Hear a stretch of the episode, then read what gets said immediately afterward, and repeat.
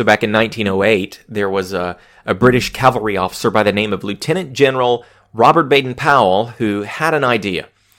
Uh, actually, the idea was born sometime before that during uh, his service during the Second Boer War in South Africa, where he wrote in 1899 uh, a very non conventional field manual for British soldiers called Aids to Scouting, which was filled with inspiring stories, uh, general scouting methods, and, and even games meant to encourage the development of light reconnaissance skills within the British Army.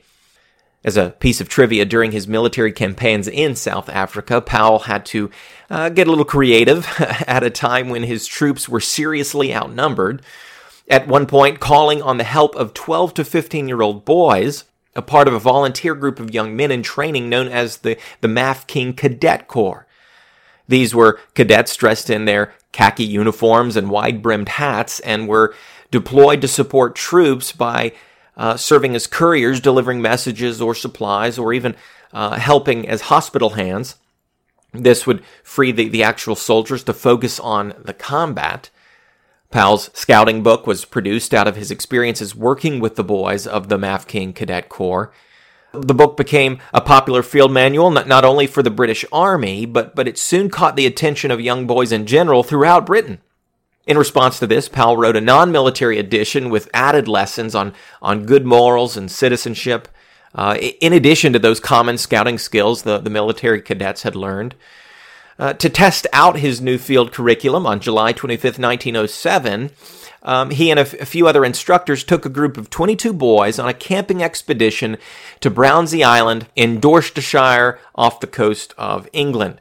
Uh, there they spent a fortnight, that, that, that is two weeks, teaching the boys about camping, uh, observation, deduction, woodcraft, boating, life saving, uh, patriotism, and, and chivalry. Uh, but by all accounts, this was the first Boy Scout meeting uh, ever to be held. The following year, in January 1908, uh, Powell's new field guide was published under the name Scouting for Boys and, and troops began springing up all across the British Commonwealth.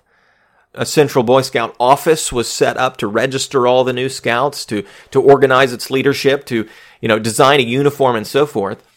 By, by the end of the same year, there were 60,000 eager Boy Scouts ready for adventure, which each troop soon undertook with its own expeditions. In 1909, the first National Boy Scout meeting was held in London, which 10,000 scouts attended, including a group of uniformed girls who called themselves the Girl Scouts. Apparently, they wanted to be a part of the action too, uh, and for reasons we'll come back to, uh, Powell decided to keep the new organization uh, exclusive to boys, though he, he also agreed to launch a separate program dedicated to the girls, which received the name the Girl Guides. So, dating back to its original founding, that there has been some shared interest in scouting between both boys and girls, as, as well as some discussion uh, on whether to combine or to keep separate the two groups. Again, I want to come back to this in a minute. Around the same time, an American version of the Boy Scouts came to be when uh, a Chicago publisher by the name of William Boyce was one time uh, lost in the fog and helped by an unknown scout uh, who managed to help him get through it. Uh, Boyce was so inspired by the experience, he launched several outdoor youth organizations, which developed into the Boy Scouts of America, or the BSA. Uh, popularity of, of the movement spread in America just as it had in Britain, including among the girls. So in, in 1912, the, the Girl Scouts of America was also established. There are so many principles we could point to that, that makes scouting scouting especially as it was first presented by Mr. Baden Powell. Uh, and there's a certainly a lot of good stuff to think about, but but one aspect in particular I think is worth mentioning, uh, especially for our modern times, is the emphasis the program was originally designed to give to the training of boys in their transition to becoming men. Uh, f- for example, in the preface to the first edition of the Boy Scouts of America handbook in 1911, the editorial board explains, quote, the Boy Scouts of America is a corporation formed by a group of men who are anxious that the boys of America should come under the influence of the movement and be built up in all that goes to make character and good citizenship. In these pages and throughout our organization, we have made it obligatory upon our scouts that they should cultivate courage, loyalty, patriotism, brotherliness, self control, courtesy, kindness to animals, usefulness, cheerfulness, cleanliness, thrift, purity, and honor. No one can doubt that with such training added to his native gifts, the American boy will in the near future, as a man, be an efficient leader in the paths of civilization and peace. We send out our official handbook, therefore, with the earnest wish that many boys may find in it new methods for the proper use of their leisure time and fresh inspiration in their efforts to make their hours of recreation contribute to strong, noble manhood in the days to come. Or as, as it's explained in Baden Powell's original manual, Scouting for Boys, he says, the object of its institution is to complete the sequence of the training from boyhood to manhood through the progressive grades of wolf, cub, scout, and rover, which, which apparently were the original scouting ranks at the time. Well, no wonder the decision was originally made to keep the Boy Scouts and Girl Scouts as separate organizations. Foundationally, the Boy Scouts were, were built with the objective of training boys to be men. Uh, that, that obviously looks different than the objective of training girls to be women. At least it, it used to be obvious. H- how did the manual say it? No one can doubt that with such gifts, the American boy will in the near future as a man be an efficient leader. Unfortunately, though that kind of uh, leadership training and gifting traditionally associated with manhood wants something, quote, no one can doubt, end quote, things have changed over the last hundred years. Uh, t- today, there seems to be some confusion as to the basic definition and distinction between manhood and womanhood the biblical complementarian belief that, that men and women are created equal in value and worth before God, uh, but created differently by design in their roles and responsibilities ha- has sadly been lost in the larger culture. Uh, a modern feminist egalitarian uniformity, uh, I- insisting on the virtual equality of men and women, including in their roles and responsibilities, has now become mainstream. Um, some even believe gender itself is a social construct that has no place in public discourse. Uh, other than the biological blue and pink differences between boys and girls, which, which they say themselves should be open to transitioning from one to the other if it's so desired. Um, all, of us are just a colorful, non binary spectrum of people. We, we, we are what we want to be in, in my opinion, it's, it's all the result of an increasingly secular society that no longer answers to God or the authority of Scripture to tell us what we are or what we should be.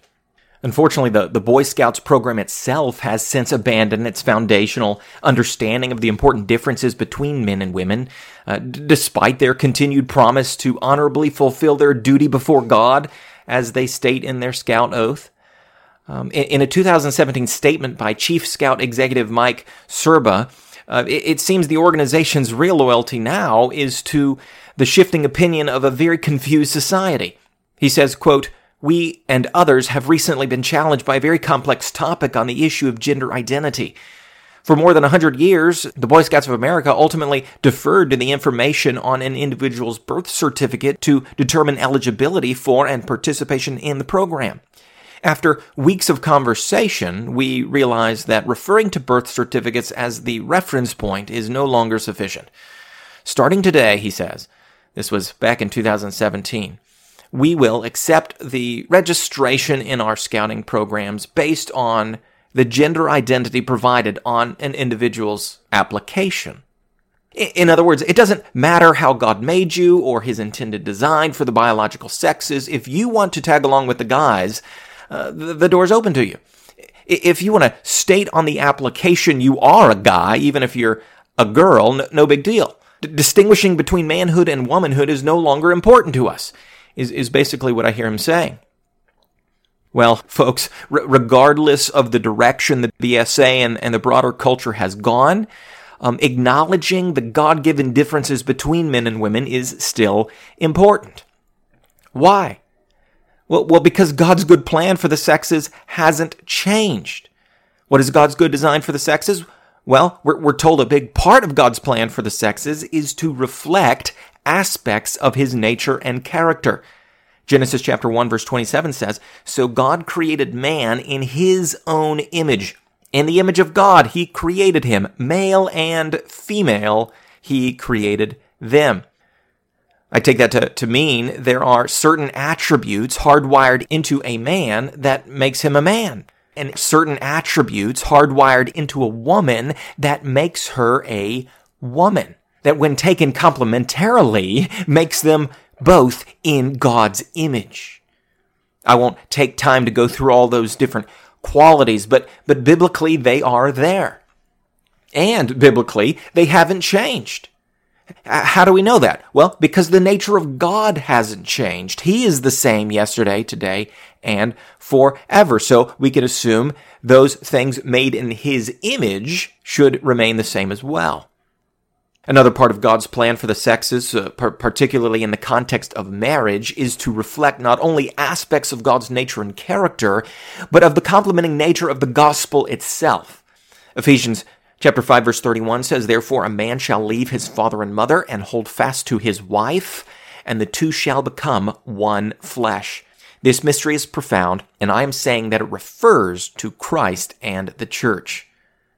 Before that, the text speaks of uh, a man and woman's different but complementary roles in the home.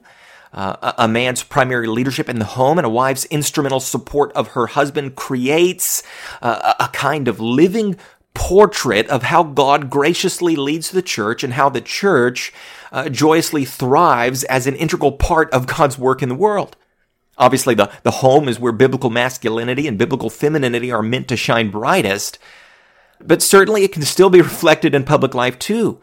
Uh, whether that's in the church or, or at the sports arena or, or even on the scouting trail. The Boy Scouts of America may have lost its way in the, the search of what it means to be a man, but, but that doesn't mean everyone on the trail has.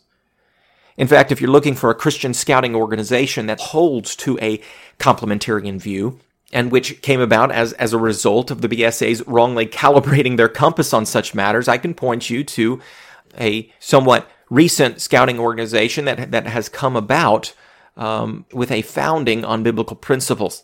According to its website, Trail Life USA is a church based, Christ centered, boy focused mentoring and discipleship journey that speaks to the heart of a boy uh, established on timeless values derived from the Bible and set in the context of outdoor adventure, boys from kindergarten through 12th grade are engaged in a troop setting by male mentors where they are challenged to grow in character, understand their purpose, serve their community, and develop practical leadership skills to carry out the mission for which they were created.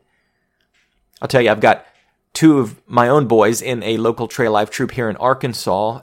Actually, uh, three of my boys are currently participating. One, uh, due to his special needs, is participating in more of an, an honorary capacity right now. Though I was excited to learn Trail Life does have a special track just for special needs students. I'll probably be looking into that eventually. Soon, though, I'll have my fourth son enrolled uh, as well when he turns five. Uh, and, and as one of the dads, I'm also actively involved, so it's turned into something for all the guys in our family. I like what I read in an article at backpacker.com reporting on Trail Life's inception a few years ago. Uh, one member of the organization was quoted saying, quote, the Boy Scouts may own the trademark of scouting, but they don't own the idea. The article goes on, here, trailmen replace Boy Scouts. Instead of a second grader earning the wolf badge, he's a hawk in trail life. The oaths have strong overlap, as do many of the skills, including a focus on survival, first aid, and being a good citizen. At our core, though, Trail Life CEO Mark Hancock explains, we are unapologetically Christian. It is absolutely in our foundation, irretrievable, irreplaceable, irremovable. End quote so far I have been uh, more than impressed with the teaching and instruction we've received in Trail Life. Uh, n- not only are the outdoor skills and, and, and the fraternal relationships something I think uh, helps foster manliness, but, but the focus on character building and biblical truth is something that fosters godliness. That, that happens to be one of the core distinctives of Trail Life. The, the program is, quote, focused on turning boys into godly men.